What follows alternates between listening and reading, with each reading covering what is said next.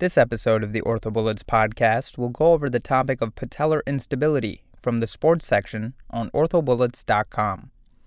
Patellar instability can be classified into three categories acute traumatic, chronic patholaxity, and habitual.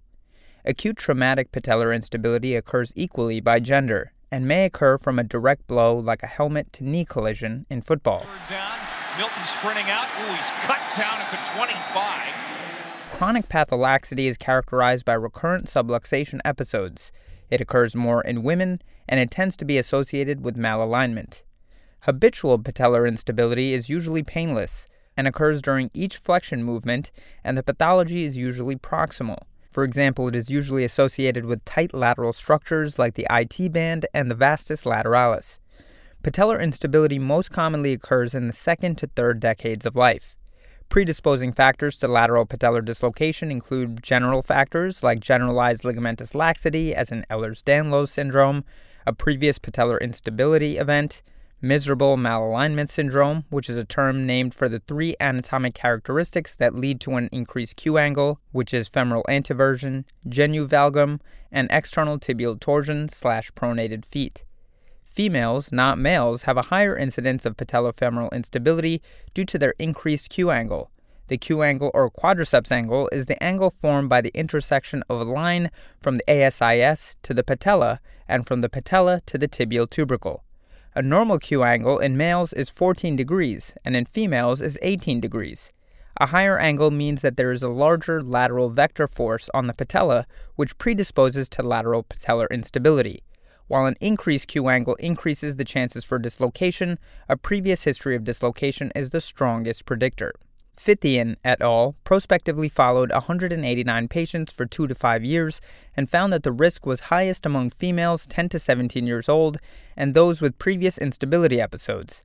Patients with a prior history had seven times higher odds of subsequent instability episodes during follow up than first time dislocators. Anatomical risk factors for patellar instability can be divided into osseous and muscular. Osseous risk factors include trochlear dysplasia, excessive lateral patellar tilt, which is measured in extension, lateral femoral condyle hypoplasia, and patella alta, which causes the patella to not articulate with the sulcus, therefore losing its constraint effects. Muscular risk factors include a dysplastic VMO muscle and overpull of lateral structures like the iliotibial band and vastus lateralis. The common theme throughout this list of predisposing features is an inequality in forces acting medially and laterally on the patella, with resultant higher rates of lateral patellar dislocation. DeJour et al. examined CT scans on 134 patients treated for patellar instability they identified four common factors for unstable symptomatic knees 1. Trochlear dysplasia in 85% of patients, 2. Quadriceps dysplasia in 83% of patients, 3. Patella alta in 24% of patients, and 4. The tibial tuberosity trochlear groove, which is pathological when greater than or equal to 20 millimeters in 56% of patients studied. The mechanism of patellar instability is usually a non contact twisting injury with the knee extended and foot externally rotated. The patient will usually reflexively contract the quadriceps, thereby reducing the patella. And osteochondral fractures occur most often as the patella relocates. A direct blow as the cause of patellar instability is less common. For example, a knee to knee collision in basketball. He got caught right in the corner. Oh. Oh, knee turned back on him. Yeah. A replay, that's, you don't have to say much when you see that. Or a football helmet to the side of the knee. Harrison chasing. Moore, oh my goodness, Moore is absolutely wild. In talking about the relevant anatomy for patellar instability, it's important to discuss both passive stability and dynamic stability. With respect to passive stability, the medial patellofemoral ligament, or MPFL, is the major player. During lateral patellar dislocation, the femoral attachment of the MPFL is a common site of injury and avulsion. Traumatic injury or laxity to the MPFL can cause further patellar instability, as the MPFL is the primary restraint to lateral patellar translation in the first 20 degrees of knee flexion. Patellofemoral bony structures account for stability in deeper knee flexion. Trochlear groove morphology, patella height, and patellar tracking are the major factors responsible for this passive stability in deeper knee flexion. With respect to dynamic stability, it is provided by the vastus medialis, which attaches to the MPFL. Patients who have patellar instability generally complain of instability and anterior knee pain. Physical exam for an acute dislocation are usually associated with a large hemarthrosis. An absence of swelling supports a diagnosis of ligamentous laxity and more of a habitual dislocation mechanism. Other findings on exam may include medial sided tenderness over the MPFL, increase in passive patellar translation, patellar apprehension, and increased Q angle and the J sign. With respect to an increase in patellar translation, it is measured in quadrants of translation with the midline of the patella considered zero, and it should be compared to the contralateral side. Normal motion is less than two quadrants of patellar translation. Lateral translation of the medial border of the patella to the lateral edge of the trochlear groove is considered two quadrants and is considered an abnormal amount of translation. Patellar apprehension is defined as passive lateral translation resulting in guarding and a sense of apprehension. The J sign is defined as excessive lateral translation and extension, which pops the patella into the groove as the patella engages the trochlea early in flexion. The J sign is associated with patella alta. As far as imaging for patellar instability, radiographs are important to rule out fracture or loose bodies. The medial patellar facet is the most common, and less common is the lateral femoral condyle. AP views are the best to evaluate overall lower extremity alignment and version. Lateral views are best to assess for trochlear dysplasia. The crossing sign represents a flattened trochlear groove, which lies in the same plane as the anterior border of the lateral condyle. The double contour sign represents a convex trochlear groove slash hypoplastic medial condyle. The anterior border of the lateral condyle lies anterior to the anterior border of the medial condyle. A supratrochlear spur is something else you might find on lateral views and arises in the proximal aspect of the trochlea. The lateral views are also useful to evaluate for patellar height, like patella alta versus patella baja. Blumensaat's line should extend to the inferior pole of the patella at 30 degrees of knee flexion. There are several methods to evaluate patellar height, such as the Insall-Salvati method, the Blackburn-Peel method, the Caton-Deschamps method, and the plateau patella angle. The most common method is the Insall-Salvati index, which is the ratio of the patellar tendon length to the patellar height, or the distance from the superior pole to the inferior pole of the patella. Normal values range from 0.8 to 1.2. A lower ratio is diagnostic of patella baja, while a higher ratio is diagnostic of patella alta. The Insall-Salvati index, as well as some other measures of the patella's position within the trochlea, are important when evaluating conditions such as patellar instability or patellofemoral pain syndrome. Insall and Salvati presented their original paper describing the anatomy of the knee with respect to patellar positioning. They note that previous methods of determining patellar positioning was either too complicated or too subjective. They found the length of the patellar tendon and the height of the patella to be approximately equal and saw no variations greater than 20%. Thus, they proposed the Insall-Salvati index with normal values ranging from 0.8 to 1.2. Shabshin et al. present the study making similar calculations as the Insall-Salvati index, but done on sagittal MRI rather than lateral radiographs. They found a slightly higher degree of variation and defined normal as ranging from 0.79 to 1.52. They also noted females tended to have higher ratios on average compared to males. Moving on to other important points about imaging, sunrise slash merchant views are best to assess for lateral patellar tilt. The congruence angle is an index of subluxation but does not assess for tilt. It defines the relationship of the apex of the patella to a bisected femoral trochlea. A normal congruence angle is minus 6 degrees. The lateral patellofemoral angle is an angle between the line along the subchondral bone of the lateral trochlear facet plus posterior femoral condyles. A normal lateral patellofemoral angle is greater than 11 degrees. CT scans are useful in measuring the TT-TG distance, which is the distance between two perpendicular lines from the posterior cortex to the tibial tubercle and the trochlear groove. Greater than 20 millimeters is usually considered abnormal. MRI is helpful to further rule out suspected loose bodies. The medial patellar facet is the most common, and the lateral femoral condyle is less common, as we mentioned. Osteochondral lesions and or bone bruising can also be seen. An MRI can also be used to see a tear of the MPFL, which is usually at the medial femoral epicondyle. Adult treatment for patellar instability has non-operative and operative options. Non-operative management includes NSAIDs, activity modification, and physical therapy, which is the mainstay of treatment for first-time patellar dislocators without any loose bodies or intra-articular damage. It is also indicated for habitual dislocators.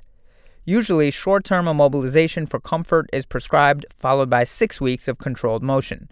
Physical therapy will have an emphasis on strengthening and includes closed chain short arc quadriceps exercises, quad strengthening, core and hip strengthening to improve limb positioning and balance via the hip abductors, gluteals, and abdominals.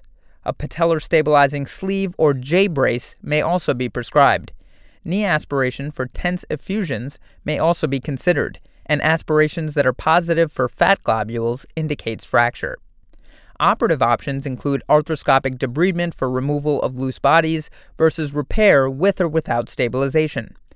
Other options include MPFL repair, MPFL reconstruction with autograft versus allograft, a Fulkerson type osteotomy, tibial tubercle distalization, lateral release, and trochleoplasty. So, as far as arthroscopic debridement versus repair with or without stabilization, that's indicated for displaced osteochondral fractures or loose bodies, which may be an indication for operative treatment in a first time dislocator. And as far as techniques, arthroscopic versus open removal of loose bodies versus repair of the osteochondral fragment are the two main techniques. Primary repair with screws or pins is done if there is sufficient bone available for fixation. MPFL repair is indicated for acute first time dislocation with a bony fragment. Direct repair may be possible when surgery can be done within the first few days, however, there are no clinical studies to support this over non operative treatment. MPFL reconstruction with autograft versus allograft is indicated for recurrent instability in the setting of no significant underlying malalignment. The gracilis or semitendinosus tendons are commonly used as they are stronger than the native MPFL. The femoral origin can be reliably found radiographically at Schottle's point. Schottle et al. in a cadaveric study looked at radiographic landmarks for the femoral tunnel placement in MPFL reconstruction. A reproducible anatomical and radiographic point was found to be 1 mm anterior to the posterior cortex extension line, 2.5 millimeters distal to the posterior origin of the medial femoral condyle and proximal to the level of the posterior point of the Blumensaat line on a lateral radiograph with both posterior condyles projected in the same plane. And this represented the mean femoral MPFL isometric center. We will have a link in the show notes to a video of Dr. Mark Miller demonstrating an MPFL reconstruction using a free soft tissue graft. Another operative option is a Fulkerson type osteotomy, otherwise known as an anterior and medial tibial tubercle transfer, which may be indicated in addition to an MPFL repair slash reconstruction or in isolation for significant malalignment. It is also indicated for a TTTG distance of greater than 20 millimeters on CT. Techniques include anteromedialized displacement of the tibial tubercle osteotomy and fixation to correct the TTTG distance to 10 to 15 millimeters, and it's important to remember that it should never be less than 10 millimeters. We will have a link in the show notes to another video of Dr. Mark Miller performing a Fulkerson type osteotomy procedure. A tibial tubercle distalization is indicated for patella alta and is done via a distal displacement of the osteotomy and fixation. A lateral release is only indicated if there is excessive lateral tilt or tightness after medialization, and this is done arthroscopically. Isolated releases are no longer indicated for instability. A trochleoplasty might be considered in severe cases of trochlear dysplasia or in revision cases. However, it is rarely addressed in the United States even if trochlear dysplasia is present. Techniques include arthroscopic or open trochlear deepening procedures. As far as pediatric treatment, in general, the same principles are followed as in adults, but you must preserve the physis. For example, do not do a tibial tubercle osteotomy, as this will harm the growth plate of the proximal tibia. Complications of patellar instability include recurrent dislocation, and redislocation rates with non-operative treatment may be very high, between 15 to 50% at 2 to 5 years, and recurrence rate is higher in those patients who sustain a primary dislocation under the age of 20. Another complication is medial patellar dislocation and medial patellofemoral arthritis, which is almost exclusively iatrogenic as a result of prior patellar stabilization surgeries. Okay, so now that we've gone over the major points about this topic, let's go over a few questions to apply the information and get a sense of how this topic has been tested on past exams. First question A radiologist's report of the lateral knee radiograph comments that the height of the patella is 4 centimeters and the length of the patellar tendon is 3 centimeters. Which of the following may lead to this measurement? And the choices are 1. Osteochondritis dissecans, 2. Quadriceps tendon rupture, 3. Inferior pole patellar sleeve avulsion, 4. MPFL disruption, and 5. Nail patella syndrome. So the question describes a knee with patella baja, which would likely be seen in the presence of a quadriceps tendon rupture. So the correct answer here is 2. Quadriceps tendon rupture. The measurements described in the question stem allow you to measure an Insall-Salvati index, which, to review, is the ratio of the patellar tendon length to the patellar height. Normal values range from 0.8 to 1.2, and in this case, there's a lower ratio of 0.75, which is diagnostic of patella baja. And remember, a higher ratio is diagnostic of patella alta. So, to quickly review the incorrect answers, answer 1 is incorrect, as osteochondritis dissecans does not lead to alteration of the Insall-Salvati index and thus would not cause patella baja. Answer 3 is incorrect, as an inferior pole patellar sleeve avulsion would lead to patella alta and an Insall-Salvati ratio of greater than 1.2. Answer 4 is incorrect, as a disruption of the medial patellofemoral ligament would lead to patellar instability and abnormalities of other measures, such as the patellar tilt. And answer 5 is incorrect, as nail patella syndrome is a genetic disorder often associated with small or absent patella and the measurements given are not diagnostic of this condition. Next question Which of the following structures attaches between the medial epicondyle and adductor tubercle of the femur? And the choices are 1. Medial head of the gastrocnemius, 2. Medial collateral ligament, 3. Semimembranosus, 4. Adductor magnus, and 5. Medial patellofemoral ligament. So this is a straight anatomy question. The femoral attachment of the MPFL is located between the femoral medial epicondyle and the adductor tubercle, so the correct answer is 5, the MPFL. To review, during lateral patellar dislocation, the femoral attachment of the MPFL is a common site of injury and avulsion. Traumatic injury or laxity to the MPFL can cause future patellar instability, as the MPFL is the primary restraint to lateral patellar translation in the first 20 to 30 degrees of knee flexion. Surgery for reconstruction of the MPFL requires an understanding of the anatomic landmarks for drilling the femoral socket. Wijdicks et al. used radiopaque markers implanted into the femoral and tibial attachments of the superficial medial collateral ligament and the femoral attachments of the posterior oblique and medial patellofemoral ligaments of cadaveric knees. On the AP radiographs, the attachment site of the MPFL was an average of 42.3 millimeters from the femoral joint line. On the lateral radiograph, the MPFL was an average of 8.9 millimeters from the adductor tubercle and was located in the anteroproximal quadrant. So, to quickly go over the incorrect answers, answer 1, medial head of the gastrocnemius, is incorrect as it originates off the posterior aspect of the medial femoral condyle. Answer 2, MCL, is incorrect as it attaches approximately 3.2 millimeters proximal and 4.8 millimeters posterior from the medial femoral epicondyle. Answer 3, semimembranosus, is incorrect as it inserts onto the posterior surface of the medial tibial condyle. And answer 4, adductor magnus, is incorrect as it inserts onto the adductor tubercle. Next question. A 27 year old football player sustains an acute lateral patellar dislocation. Which of the following is the most likely site of injury seen on MRI?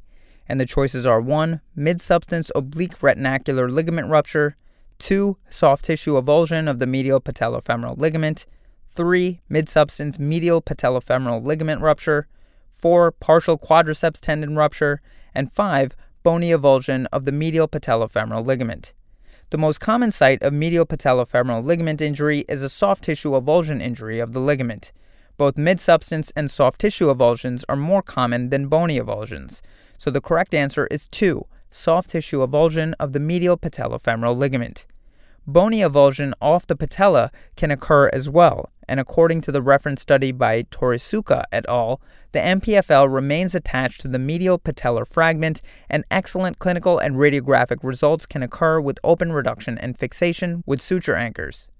The reported study by Nomura et al. reported that MRI is greater than 80% sensitive and greater than 80% specific regarding location for detecting MPFL injuries as well as their location. In addition, they noted a 96% MPFL injury rate with patellar dislocation. Next question. Which of the following best describes the radiographic landmarks on a lateral radiograph for locating the femoral attachment of the medial patellofemoral ligament during reconstruction?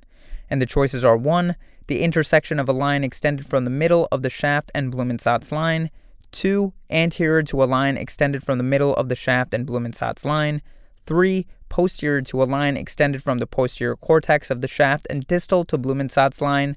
4. Anterior to a line extended from the posterior cortex of the shaft and distal to Blumensaat line. And 5. Anterior to a line extended from the posterior cortex of the shaft and proximal to Blumensaat line. So, correct positioning of a graft for MPFL reconstruction requires accurate placement of the femoral attachment site, which is anterior to a line extended from the posterior cortex and just proximal to the posterior extension of Blumensaat's line. Intraoperative fluoroscopy can be used to accurately identify this position. So the correct answer to this question is 5, anterior to a line extended from the posterior cortex of the shaft and proximal to Blumensaat's line. Schottle et al. have described the radiographic landmark to be 1 mm anterior to the posterior cortex extension line, 2.5 mm distal to the posterior origin of the medial femoral condyle, and proximal to the level of the posterior point of the Blumensaat's line. Redfern et al. evaluate this radiographic point and found it to be within 4 mm of the true attachment on anatomic dissection. Next question. An athlete sustains a traumatic patellar dislocation. The MRI shows a hemarthrosis with a floating osteochondral fragment. Which of the following is the most likely site of origin for the loose fragment? And the choices are 1. The lateral patellar facet, 2. The medial patellar facet, 3. The odd patellar facet, 4. The medial trochlea, and 5. The central trochlea. So lateral patellar dislocations are by far the most common. The medial facet of the patella will impact on the lateral trochlear edge, so either of these would be acceptable answers, but lateral trochlea is not listed. Even without an osteochondral fracture, an MRI of an acute patellar dislocation will generally show bone bruises in these two locations. Nomura et al. looked at 39 consecutive arthroscopies after lateral dislocation, and 95% had patellar chondral defects. They also reported that the medial facet of the patella is the most commonly injured site of the patella. So, again, the correct answer to this question will be 2, the medial patellar facet. Next question. All of the following are predisposing factors for lateral patellar dislocation in a native knee except, and the choices are 1. Excess femoral internal rotation, 2. Excess external tibial rotation, 3. Lateral femoral condylar hypoplasia, 4. Increased Q angle, and 5. Insufficiency of the vastus lateralis. So, predisposing factors to lateral patellar dislocation include excess femoral internal rotation, excess external rotation of the tibia, lateral femoral condyle hypoplasia, insufficiency of the VMO, an increased Q angle, a tight lateral retinaculum, patella alta, patella tilt, generalized ligamentous laxity, and patellofemoral dysplasia.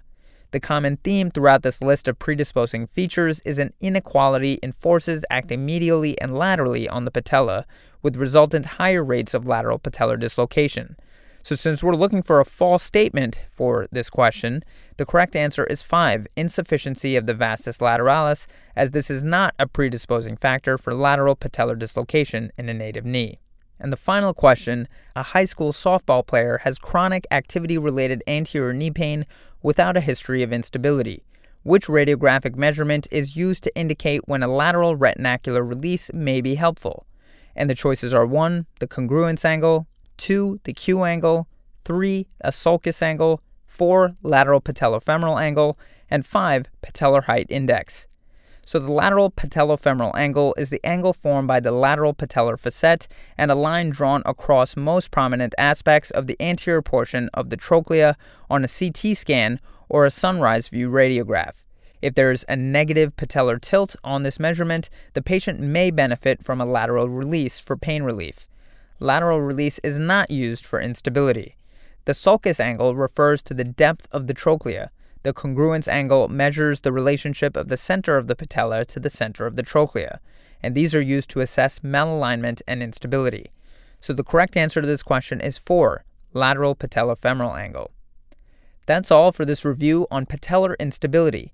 Hopefully that was helpful. This is the OrthoBullets podcast, a daily audio review session by OrthoBullets, the free learning and collaboration community for orthopedic surgery education. See you all tomorrow.